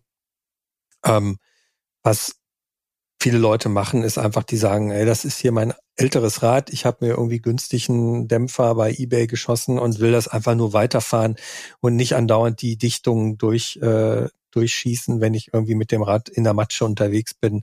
Das ist so mein, mein äh, Winterrad. Da kann man das auf jeden Fall machen. Da geht es auf jeden Fall, ja. Mhm. Ja, ja. Aber wenn man jetzt High Performance haben will, kann man sich auch ähm, an den Her sollte man sich an den Hersteller wenden und fragen, gibt es für diesen Rahmen einen kompatiblen anderen Dämpfer? Ähm, wenn man jetzt das Thema aus alt mach neu nimmt, ähm, hm, kommt man schon mit der Frage metrisch oder ähm, zöllisch so ein bisschen durcheinander. Ne? Mhm. äh, weil ja die Dämpfereinbaulängen auch ähm, sich immer mehr Richtung ähm, metrisch entwickelt haben. Ähm, und ähm, da gibt es aber immer noch viele Nachrüstteile. Also da kann man auch einfach mal bei den Herstellern, bei den üblichen Verdächtigen ähm, Fox, RockShox, Masoki gucken. Masoki baut auch sehr gute, nicht zu teure Nachrüstdämpfer in verschiedensten Einbaumaßen, Längen. Ähm, also das kann funktionieren. Äh, man ist so ein bisschen, ähm, es ist so ein bisschen, ähm, äh, sag ich mal, ein Schuss ins Blaue, ob es dann wirklich auch zum Fahrverhalten des Rahmens passt oder nicht. Schwieriges Thema. Ich wollte gerade sagen, das ist, es klingt schon alles äh, viel hypothetisch, aber ja, irgendwie macht es ja auch aus, dass man, dass man sich ein bisschen dran probiert und dann noch ein bisschen äh, es zu seinem Projekt macht. Und ich glaube, schaut. was man allerdings festhalten kann, ist, dass man mit dem Federweg beziehungsweise in dem Moment ja mit dem Hub des Dämpfers nicht so wirklich experimentieren kann, Schrägstrich sollte weil da meistens die Wippen hinten und die ähm, Einfederbereiche des Hinterbaus so dimensioniert sind, dass das passt. In dem Moment, wo man einen längeren äh, oder einen Dämpfer mit mehr Hub einbaut, äh, kann es ganz, ganz schnell passieren, dass die Wippe hinten anschlägt, dann schlägt sie meist am Sitzrohr an und das nimmt dann irgendwann Schaden und bricht einem unterm Hintern äh, sprichwörtlich weg.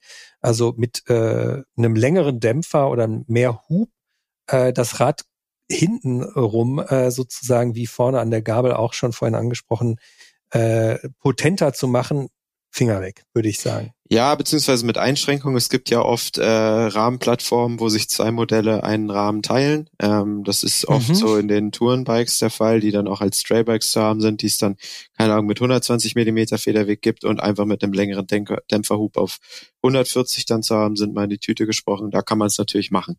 Da ähm, ist dann wirklich auch die, genau. die Geo dieselbe? Also es ist wirklich dieselbe? Nee, das verändert sich ein bisschen, aber da kann man halt wenigstens ähm, äh, sicher sein, dass äh, das so getestet ist, weil die Hersteller, die ah, okay. machen, ja, ja. machen dann ja auch mhm. Gleichteilpolitik, die entwickeln äh, den Rahmen dann einmal und testen das dann für beide Federwegsvarianten und geben das dann so auf frei. Ja, das macht die, die Autobranche ganz viel, dass in, ah, das äh, ganz viele gehört, Teile äh, in den gleichen Modellen verbaut sind, weil dann ah, kannst okay. du die Teile in mehr Massen produzieren. Mhm. Und ich würde jetzt der Bike-Industrie mal äh, unterstellen, dass das bei vielen, äh, wie gesagt, bei solchen, ob es jetzt ein Tourenrad ist oder ob es ein Trailrad ist, also 120 Millimeter Federweg oder 140, das gibt's oft, dass die sich die gleiche Rahmenplattform teilen beim äh, mhm. Spark zum Beispiel oder ja, beim, beim Musing gibt's das oft, beim Petrol, ähm, um jetzt Nummer zwei zu nennen, wo es mir direkt einfällt. Also da kann man, kann man schauen, was man macht. Das ist dann alles nur bei Dämpferhub in dem Sinne ähm, gelöst. Supi, dann haben wir den, den Fully-Teil hier auch abgehakt. Äh, wir Cross-Country-Fahrer dürfen uns wieder hinlegen. Ich, ich will noch eine kleine Fußnote einbringen und äh, so ein bisschen huldigen äh, den Sachen, die sich nicht verändert haben die man eigentlich bedenkenlos einfach kaufen und ans Rad bauen kann. Da gibt's nicht so viele, ne? Da gibt's nicht viele, aber es gibt äh, Sattel und Griffe. Sattel Also der, Griffe der passt immer, ja. Griffdurchmesser hat sich tatsächlich, wir haben mal eine Standardgeschichte vor einiger Zeit im Mountainbike-Magazin gemacht. Da ging es um die Standards, also am kompletten Rad. Wunderbare Geschichte, man kann wirklich alles nachlesen. Ähm, man er erkennt auch, wo völliges Chaos entstanden ist durch die Bike-Industrie. Das muss man einfach mal so schonungslos auch der Bike-Industrie, die ja jetzt nicht persönlich mit äh, angesprochen ist, aber das muss man dem aber auch wirklich um die Ohren hauen. Es gibt einfach Bereiche, wo totales Chaos entstanden ist. Also Wo selbst wir als Mountainbike-Redakteure nicht wissen, was da jetzt Phase ist und was wir brauchen und wir beschäftigen uns den ganzen Tag mit. Also das ist ja schon beschreibend genug, glaube ich. Also ich glaube, Inlagerstandards ist, ist wirklich Ja, kannst du äh, Masterarbeit drüber schreiben. Steuersätze sind auch wirklich nicht einfach, ist nicht trivial. Ja. Ähm, Achsen am Hinterbau auch nicht trivial. Nee, Vorbau Super. hattest du gerade gesagt. Das hatten wir schon festgestellt. Das ist eigentlich noch relativ äh, ähnlich. Jetzt mal, genau. wenn man jetzt mal Sattel das Ist Lenkerklemmung irgendwie, ist irgendwie sieben mal sieben Millimeter und äh, sieben mal neun Millimeter hochoval. Genau, äh, das ist die Frage, ob oval oder nicht. Genau. Ob Carbon Ähm, oder nicht. Oft. Lenkerklemmmaße haben sich gar nicht verändert. Ich glaube, die einzige Ausnahme, die es gibt, ist irgendwie BMX. Da sind nochmal zwei Millimeter weniger, aber das ist irgendwie auch spezial und die haben ja eigentlich auch keine Schraubgriffe, sondern Da eher gibt's so, halt zum Glück nur zwei. Ja, so, genau. so Gummidinger. Ähm, Pedale. Pedale? Pedallager. Das Äh, Pedal, genau, das. Pedaleinschraubmaß hat sich, nee, das war BMX. Da ist nämlich das Kurbel, ähm, das Pedalgewinde ein anderes als äh, beim normalen, in Ah, Anführungsstrichen, Rad. Das Das war ein Lenker, das war gewusst. Quatsch vorhin, ja, ja. Äh, da gibt's äh, BMX-Pedale, die haben irgendwie andere, die haben einen kleineren Durchmesser am, Ge am Gewinde. Aber bei Pedalen hat sich auch nichts getan. Äh, da hat sich auch wirklich nichts an der Eindrehrichtung getan. Das ist immer noch äh, jeweils nach vorne, äh, nach hinten, Entschuldigung. Innenlager BSA nach vorne. Ich glaube, ansonsten äh, gibt's gar nichts. Da kommen wir eigentlich auch schon zu der Frage, was hat sich in 15 Jahren an Technik, Dimension, Standards, Geometrie, was ich eben gesagt hatte, geändert? Eine Frage von Niklas. Bis auf diese vier aufgezählten. Ja, bis auf die Sachen eigentlich alles. Sonst ja. hat sich alles irgendwo mal geändert oder man Ja, sollte ja. da genau gucken, ob das passt oder nicht. Und das beschreibt, glaube ich, auch den Wahnsinn, was du eben äh, an, angeschnitten hattest, Mhm. äh, wie, wie krass man eigentlich ins Detail gehen muss und was, auf was man alles achten muss. Das ist nämlich eine ganz schön lange Liste. Und ich glaube, das Einzige, was wirklich einfacher geworden ist, das sind die Sattelstützdurchmesser. Ja. Die haben Ja, sich tatsächlich, also es ist nicht so, dass die jetzt wirklich komplett weg sind, diese Maße, aber eigentlich hat sich das wirklich schon so auf vier, fünf Durchmesser äh, runtergekocht und auch so dieses Thema ähm, Sattel, Klemmmaße, da gab es ja zwischendurch mal Monorail und andere Geschichten, das ist so ein bisschen tot. Ähm, da sind wir eigentlich immer noch bei sieben Millimeter mal sieben oder sieben mal neun, wenn es Carbon-Hochoval-Streben sind. Ansonsten hat sich da tatsächlich äh, nichts getan. Äh, aber alles andere hat sich verändert und ist komplizierter geworden und deshalb äh, schreiben wir auch darüber. Ja, genau. Ich glaube, ähm, das, das ist dann auch so der Punkt. Das ist hier auch die letzte Frage von, von Niklas, dann haben wir es geschafft. Ja, wie haben sich diese äh, Standards und die Technik verändert und was bringen diese Änderungen beim Fahren? Ja, also ich glaube, das ist für jeden, äh, da können wir euch wirklich eigentlich nur einladen und zu sagen, setzt euch mal auf ein modernes Mountainbike. Äh, vielleicht hat ja ein Kumpel eins, was er mal ausborgt. Wenn ihr nur alte Räder gewohnt seid und fahrt das mal, dann werdet ihr diese Änderungen äh, sicherlich spüren und auch dann sehen, was diese Änderungen beim Fahren dann bringen. Also ähm, da können wir jetzt viel beschreiben und sagen, es ist alles besser geworden. Es ist natürlich eine persönliche Geschmackssache und auch man, muss man sich an viele Dinge gewöhnen. Aber ich glaube, man kann schon sagen, dass äh, ja aktuelle Räder ähm, wirklich die die genialsten, die bestentwickelsten Bikes äh, sind seit der Geschichte der Mountainbikes und dass man da super viel Spaß hat bergauf und bergab ähm, dass man da sicherlich einige Unterschiede herausfahren wird zu Rädern von vor 15 Jahren. Ich würde aber auch sagen, ähm, dass man, ähm, wenn man Anfänger ist, kann man auch mit einem alten Rad, was man vielleicht vom Papa oder von irgendwem oder vielleicht auch für äh, 100 Euro vom Nachbarn abkauft oder weiß ich nicht wo äh, auf Kleinanzeigen sich äh, auch damit kann man schon Mountainbiken und vor allem ganz wichtig äh, auch damit kann man schon total viel vom Mountainbikesport erleben, erlernen und dann wenn man sozusagen so weit ist, dass die körperliche Fitness, die Fahrtechnik-Skills einigermaßen sitzen, wenn man sich dann so drei, vier, fünf Jahre später was Aktuelles kauft, dann kann man wirklich so den, nicht den letzten, aber einen entscheidenden Schritt äh, nach vorne machen, ähm, wo man erkennen kann, ähm, einen guten Fahrer macht neue Technik noch besser, aber ein, einen schlechten Fahrer, eine Fahrerin in Anführungsstrichen, macht ein aktuelles Bike jetzt auch nicht zum Weltmeister. Nee, eben. Und also, ich glaube, da ist es sogar ganz gut. Ich vergleiche das jetzt mal mit dem Auto. Wenn man in einem alten Auto fahren gelernt hat, von, keine Ahnung, Mitte 1980, ähm, dann kann man, glaube ich, ganz anders Auto fahren, ohne diese ganzen Helferlein, ohne die ganze Technik, als wenn man in ein modernes Auto heute einsteigt. Und so ist es mit dem Fahrrad auch. Wenn man mhm. äh, eine, eine schwächere Bremse gewohnt ist, wenn man nicht so viel Federweg hat, keine Dropper-Post an Bord hat, äh, ja, einfach viel aktiver fahren muss, äh, dann, dann lernt man diese Fahrtechnik ja auch ganz anders. Sprich, es muss gar nicht schlecht schlecht sein. Und wie du schon gesagt hast, äh, Christian, es ist äh, letztendlich ja auch, äh, ja, es geht darum, einfach Spaß draußen in der Natur zu haben. Und da ist jetzt nicht zwingend notwendig, dass man das neueste, tollste, geilste Rad hat, sondern äh, da, da klar muss man die Verbindung mit seinem Rad irgendwie fühlen und äh, ja, dann gemeinsam mit dem Rad auch den äh, Trail äh, meistern. Aber das kann man auch mit einem 20 Jahre alten Rad äh, komplett problemlos machen. Ob das jetzt äh, diese komplette Technik von heutzutage hat, ob das auf 29 Zoll oder 26 Zoll steht, das ist eigentlich mal komplett Hupe. Also ich finde, das ich hast du schon ganz gut auf den, auf den Punkt gebracht. Ich würde sogar so weit gehen zu sagen, dass jemand, der, weil ich selbst steige gerade in einen, auch in einen anderen Sport irgendwie neu ein, äh, aber ich würde sogar so weit gehen zu sagen, der Anfänger, der, der wirklich blutige Anfänger, der merkt den Unterschied gar nicht. Also der merkt den Unterschied zwischen einem 20 Jahre alten Hardtail äh, und einem aktuellen Hardtail nicht. Der wird vielleicht beim Vorbau sagen, okay, das ist irgendwie länger und sieht anders aus, aber der ist auf, beim Fahren wirklich mit ganz anderen Sachen beschäftigt mhm. und denkt die ganze Zeit, oh Gott, wie komme ich hier über diese Wurzel äh, und wie man über die Wurzel fährt.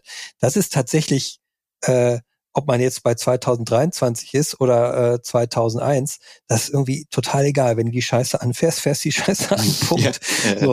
Und wo wir es gerade noch mit dem Vergleich von Auto hatten, ich habe, äh, ich bin, habe noch nicht so lange Führerschein, aber ich habe trotzdem auf einer, auf einem ziemlich untechnisch ausgestatteten Auto das gelernt und ich kann zum Beispiel nicht mit Spurhalteassistent fahren, weil mich das rappelig macht. Mhm. Und das, der Spurhalteassistent kommt ja jetzt fürs Mountainbike. Aha. Ne? Ja, das KISS-System. Ach so, ja gut, das heißt Spurhalteassistent. Also ein bisschen was anderes, ein Lenkassistent, ja, sagen wir so. Aber es ist, ja, aber der, der Spurhalteassistent ist ja auch der, der dir irgendwie sagt, ich will eigentlich nach rechts, weil da war mal eine Linie, die ist zwar jetzt nicht mehr da, aber äh, ja gut, aber der macht das ja dann äh, von alleine und bevormundet ja, ja, dich. Das macht zieht dich woanders hin, genau. Aber ja, schon eine schöne, schöne ja. Anekdote. Ja. Aber wir werden sehen. Auf jeden Fall äh, hoffe ich, dass wir hier das Thema ähm, einigermaßen nachvollziehbar und anhörbar äh, diskutiert haben. Ähm, wir haben noch die Frage, ähm, also wir haben ja jetzt die Frage beantwortet, alter Rahmen mit neuen Teilen, sinnvoll, ja, nein. Ähm, jetzt wäre noch die Frage, ähm, neuer Rahmen mit alten Teilen äh, ist so ein bisschen gleich eigentlich, ne? Mhm. Das wird in den meisten Fällen nicht funktionieren, würde ich auch sagen. Das wird eigentlich nur, also wenn man wirklich jetzt zehn Jahre überspringt, das wird eigentlich dann nur noch bei, äh, bei Sattel, Lenker und Pedalen funktionieren äh, und den Griffen vielleicht. Ähm, generell, ich glaube auch nochmal so als abschließende Empfehlung oder Nicht-Empfehlung, ähm, mit dem Gedanken an ein Rad ranzugehen, ich kaufe mir äh, auf dem Gebrauchtmarkt ein zehn Jahre altes Rad und ähm, motz mir das mal auf mit irgendwie ein paar Teilen, das wird in die Hose gehen, Punkt. Genau. Vor allen Dingen, weil man, ja. vor allen Dingen, weil man da ja auch noch die Erfahrung haben muss zu sehen, äh, ist der Rahmen in Ordnung, wie abgefahren und wie äh, ausgelutscht sind hier meine Teile von Antrieb, Bremse etc. Das kann man, glaube ich, äh, man kann das total gut machen, wenn man ein altes Rad in gutem Zustand kauft und ähm, wirklich sieht, ich muss hier vielleicht eine Kassette austauschen oder irgendwas und dann war es das. Äh, das ist aber dann Podcast äh, Gebrauchtkauf. Lohnt sich das oder nicht?